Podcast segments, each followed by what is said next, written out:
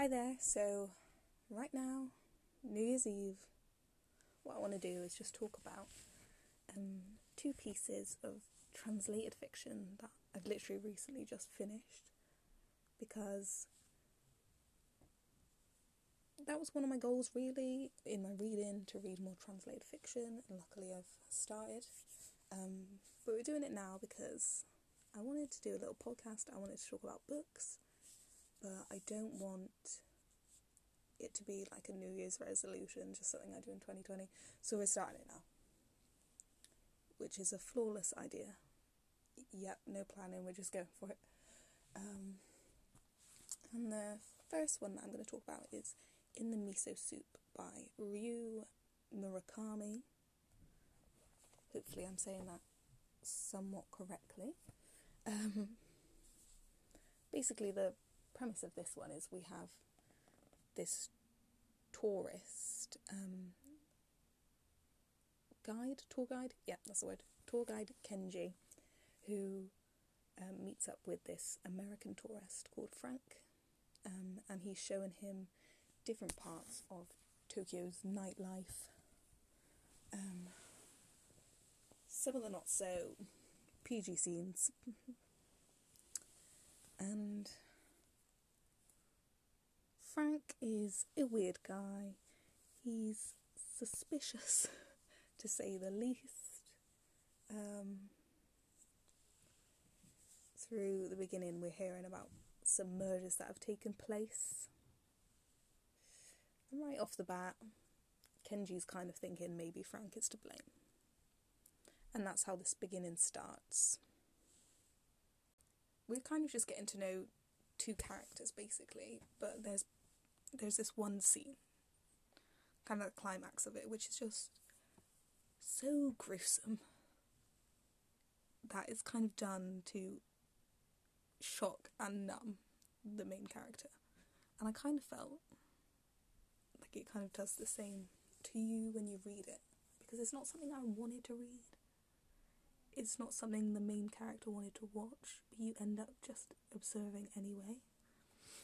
Which I think was definitely part of the point of that. Um, I'd say I didn't love the book as a whole, but it really made me want to keep reading, so I did I did enjoy it.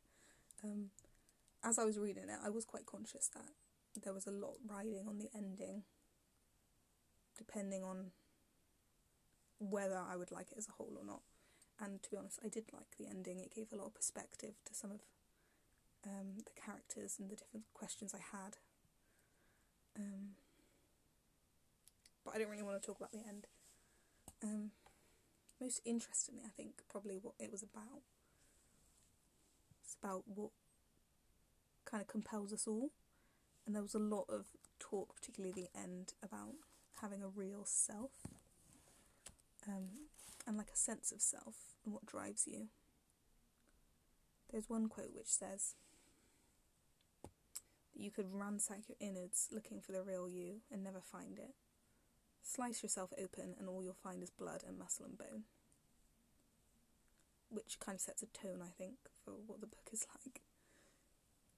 I feel like what that's trying to say there is you you can't understand why you're the way you are, but through actions, I think this is what Frank particularly feels through what he does he can come close to understanding himself. But it's always fleeting, so he keeps having to act a certain way. What was particularly interesting, I think, because it was Japanese, is you did get a good look at some different parts of the culture. It was quite humorous, really, to see the foreigner, that was Frank, interacting with different Japanese customs. There's one part where Frank talks a lot about Japanese history and why they're the way they are. Which kind of sounded to me like the author might have been saying his own opinion, but that felt a bit confusing. So maybe I'm wrong. But maybe it's trying to say much like Frank being a foreigner, he feels like an outsider as well. I don't know. Either way, definitely thought it was very thought provoking about morality, but like I said, there were gory parts, probably more shock value than I wanted. Um, but no, still good. Um, in contrast, just today actually, I finished Human Acts by Han Kang, which is all about the Gwangju uprising in Korea, which she was a child at the time of. Um, I wrote a couple things down actually as I was reading. Um, I felt that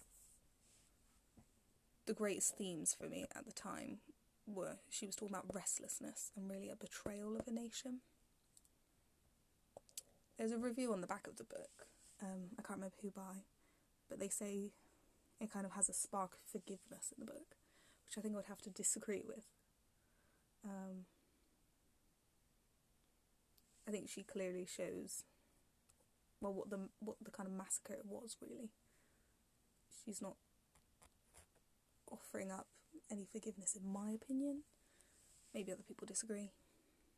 Um, two quotes I wrote down because I thought they were interesting. Um, at one point, we get the perspective of a soul itself, which is not spoiler, it's on the blurb. Um, and they say, No one had ever taught me how to address a person's soul. And another quote was, How long do souls linger by the side of their bodies? Which kind of a concept she talks about a lot. You get the sense that she's not religious, but she was very conscious through writing it that she didn't want to reduce all the humans, all like her fellow citizens in the uprising to bodies because it was a massacre. We see a lot of we see a lot of dead bodies.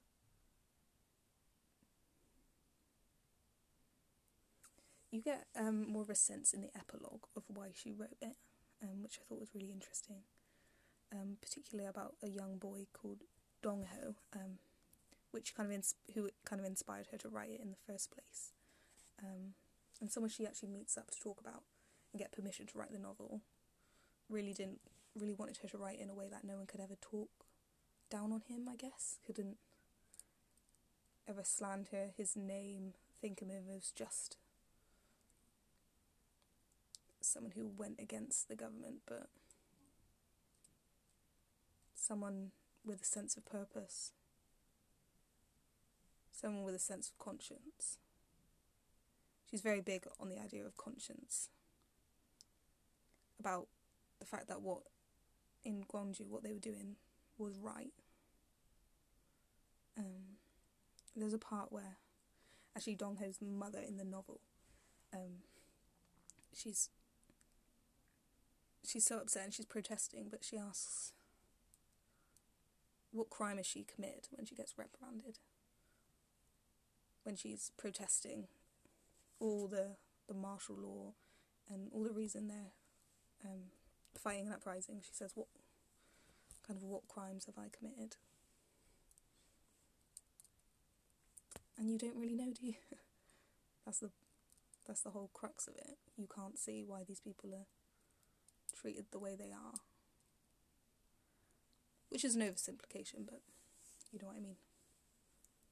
Um, another reason she was driven, she said, to write is she saw an image, like a really gory image of a woman that was killed, and she actually says herself that soundlessly and without fuss, some tender thing deep inside her broke when she saw that image. You, you definitely can see that she's driven in writing human acts um, because she wants to get through a message. She definitely has something she wants to say, and that that purpose does come through. You can tell you're reading something important. Um, at the beginning, I felt that the book was like effort to read, and maybe I wouldn't quite understand because it was originally Korean. Um, but I could still tell it was important. But um, no, no, I soon got right into it. Um, I thought it was brilliant, particularly um, because she puts in these snapshot moments she talks about, where in between the massacre, you get really intimate moments, um, like a skin like skin grazing someone else, or locking eyes, or whatever it be. Um, she describes these moments kind of as fixing, like the world heart, fixing the community of people. Yet again, that they're not just bodies that were killed. That was probably one of my favourite books actually that I did read this year, and I only finished it today. Um, yeah, it's just so interesting. I think that was a part of history that I didn't know anything about, and I would definitely like to re- read up more on it um, because obviously there's a lot she didn't touch on. Um, but yeah, overall, pretty much my first two reads in the translated fiction section, and although very different, I enjoyed both of them greatly. Um, so hopefully, I'll read more in 2020. Uh, with this podcast, though, um, well, it seems it seems silly calling it a podcast. I don't think anyone's going to listen to. But anyway, um, I don't really just want to talk about books. Um, I want to talk about poetry um, as well. Most of the stuff can imagine myself probably talking about will just be quotes that I really like, probably that I found on um, Tumblr, just because obviously that's easier than a whole novel and reviewing it or whatever. Um, one quote I read recently that I particularly liked um, by Dorothy Lasky from the Green Lake. Um, it's a little poem where she says, Yesterday everything felt so hopeless. Now I have the energy to sit in the sun. I really like this because um, I haven't really been able to read for a while. Um, like in 2016, I think I read over 50 books easily, and I was doing exams at that time, but didn't make a difference. Um, but then since yeah, each yeah each year it's just kept decreasing. Um, and a record low this year of just reading 16 books, which actually the majority of which I have just read this month because I kind of just got back into it a little bit. Um, I feel like yeah, now I'm sitting in the sun, excited to be reading again. Um, and I think what has helped me is through just reading bits of quotes getting excited about that, thinking actually I want to read the whole thing, or um, I want to come up with my own quotes, my own favourite pieces. So yeah, um, if you listen to this, bless you. uh, see you soon.